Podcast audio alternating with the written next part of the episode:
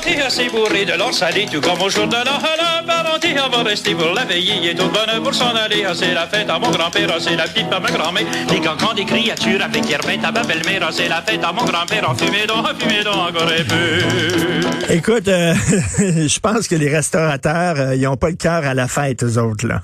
non, mais je, en fait, Richard, euh, je, je t'ai mis cette chanson-là parce que je pensais justement à tous les gens qui, euh, nous, on avait prévu d'avoir 19 personnes euh, pour le temps fêtes. Fait que là, on a commencé à faire la liste et qui tu vas éliminer.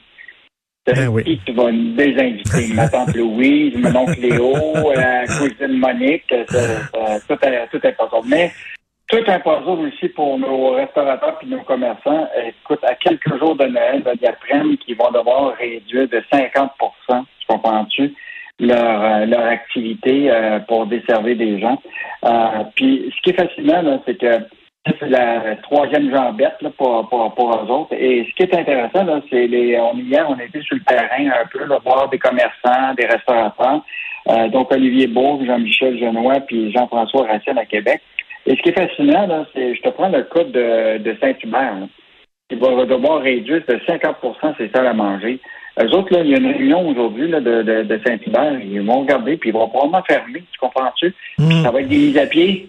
Parce que tu, tu et, et, là, tu vois le site qui va arriver, c'est que tous ceux qui avaient ramené, tu sais, leur personnel, là, qui ont voulu garder jusqu'à la fin, ben oui. pour éviter qu'ils se trouvent une job ailleurs, puis on sait la pénurie de, de, de main-d'œuvre. Là, ils sont mis à pied encore. Là, là c'est la. Que, que, ils vont pas revenir en, dans la restauration.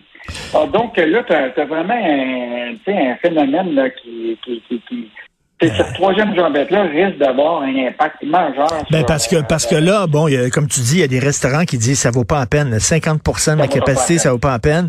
Euh, on va fermer. Et là, qu'est-ce qu'ils vont faire ces gens-là? Ben ils vont se retourner vers le gouvernement fédéral en disant ben là, on veut un genre de PCU, on veut de l'aide et tout ça.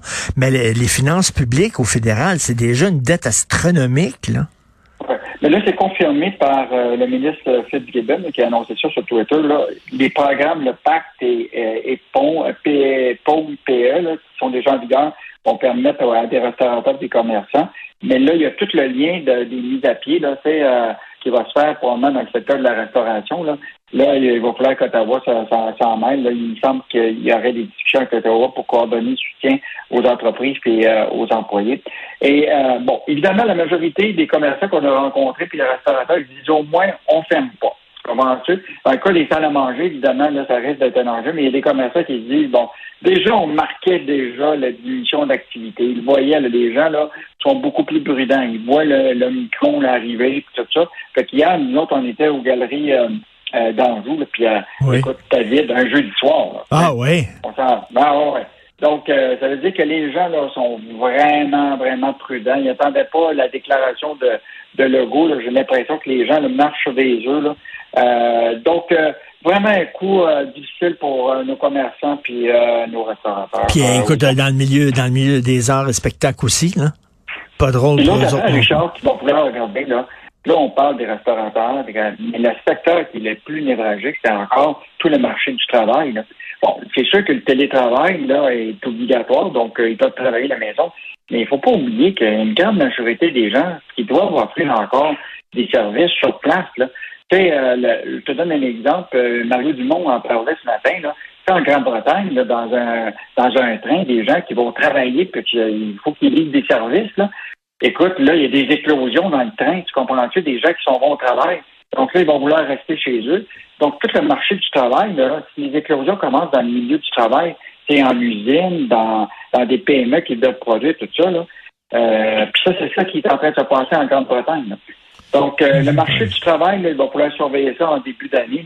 J'ai l'impression que, puis si c'est vrai que le micron est aussi contagieux, puis se répand aussi rapidement, euh, c'est sûr que le milieu du les milieux de, de travail là, vont être touchés.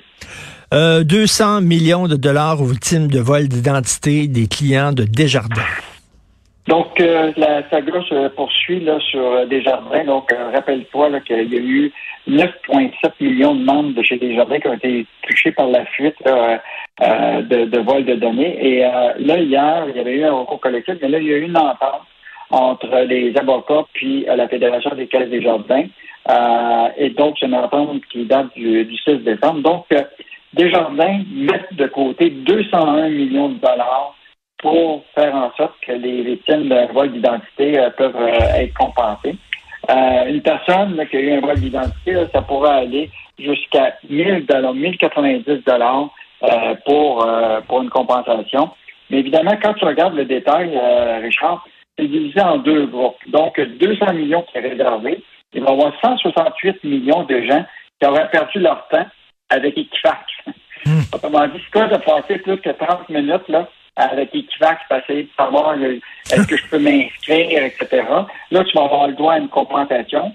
Et le maximum euh, euh, par client, ça va être 90 donc, là, tu t'as passé, tu n'as pas besoin de faire de preuves de, de, de, de, ben oui. de, facture, aucune, tu et donc, là, ils ont réservé 168 millions pour cette gang-là de gens qui ont passé du temps dans Equifax.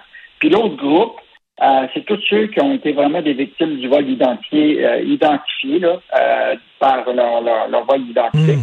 Donc, 1000 dollars pour les personnes. puis, donc, est-ce que est-ce que c'est bien reçu ça, cet arrangement-là? Pour le moment, là, je, te, dirais que là, il y a une entente, mais là, il faut qu'il revienne en cours en début d'année. La date n'est pas encore fixée pour que ce soit entériné par la Cour supérieure du Québec. Euh, donc, pour le moment, il n'y a pas vraiment de réaction encore euh, de, des, consommateurs. Mais je te rappelle deux choses. Aucune accusation criminelle n'a encore été portée dans ce dossier-là. L'ex-employé, c'est malveillant qui avait dérobé des données. Il n'y a toujours pas d'accusation criminelle contre lui. Puis malgré cette entente-là de règlement, le mouvement désormais continue de lier toute faute et responsabilité dans ce dossier-là. Hmm. Euh, donc, mettons qu'il va y avoir une histoire à faire avec cette histoire-là, quand on va avoir tous les détails. Il faut rappeler, parce que j'adore ce détail-là, c'est le détail croustillant de l'année, que l'employé malveillant de Desjardins avait vendu les données qu'il avait volées. Il avait échangé ça contre les certificats cadeaux des rôtisseries Saint-Hubert. il a tout fait ça, le gars. Pourquoi? Pour une animalerie puis euh, un demi-poulet. Euh, bravo. Euh, tu sais qu'à Cube Radio, je dis ça aux auditeurs, à Cube Radio, il va y avoir plein de balados, revues de l'année. Il va y avoir une revue de l'année culturelle, revue de l'année politique et toi, Yves, tu participé à une revue de l'année euh, économique. Oui, donc euh, le, groupe euh, des journalistes d'argent et chroniqueurs, on a préparé pour les auditeurs de Cube une revue de l'année économique. donc, il y avait Michel Girard qui était qui, va, qui fait partie du balado, Olivier Bourque et Jean-Michel Genois Gagnon. Et donc, on a comme divisé ça pour, pour nos auditeurs. donc, ce qui a été marqué en 2021, et on a rappelé l'affaire Rousseau. Hein, c'est quand même été un, impact majeur. Michael Rousseau qui est venu parler uniquement en anglais aux Québécois. Évidemment, toute la question de la pénurie de main-d'œuvre qui était un enjeu en 2021. Euh, Puis les milliards qu'on a dépensés en aide aux entreprises à toutes sortes de monde dans cette année-là, qui, qui, a quand même été euh, assez fulgurant. On a fait ce qu'il euh, faut attendre en 2022 donc, ce qui va être important, l'inflation, écoute, là, tout le monde parle de ça, pas juste ici, mais partout euh, dans sa planète. Donc, ça va coûter de plus en plus cher euh, aux, gens pour se nourrir puis pour acheter. Est-ce que euh, encore nos sociétés d'État, nos vaches à vont être capables de financer nos services publics, là, Hydro-Québec, l'Auto-Québec, la SAC, etc., qui ont été qui ont vécu des moments difficiles. Puis l'autre affaire, c'est pour ta caisse nos caisses de retraite, tout ça, la bourse, là, ça va être bon en 2022. Donc, euh, Michel euh, revient sur, euh, sur tout ça. Et l'autre affaire, c'est quelles sont les tendances qu'il faudra surveiller, pas juste demain. Tu sais, on a tendance à avoir le nez collé sur, sur, sur le, demain, là, mais les dix prochaines années. Là.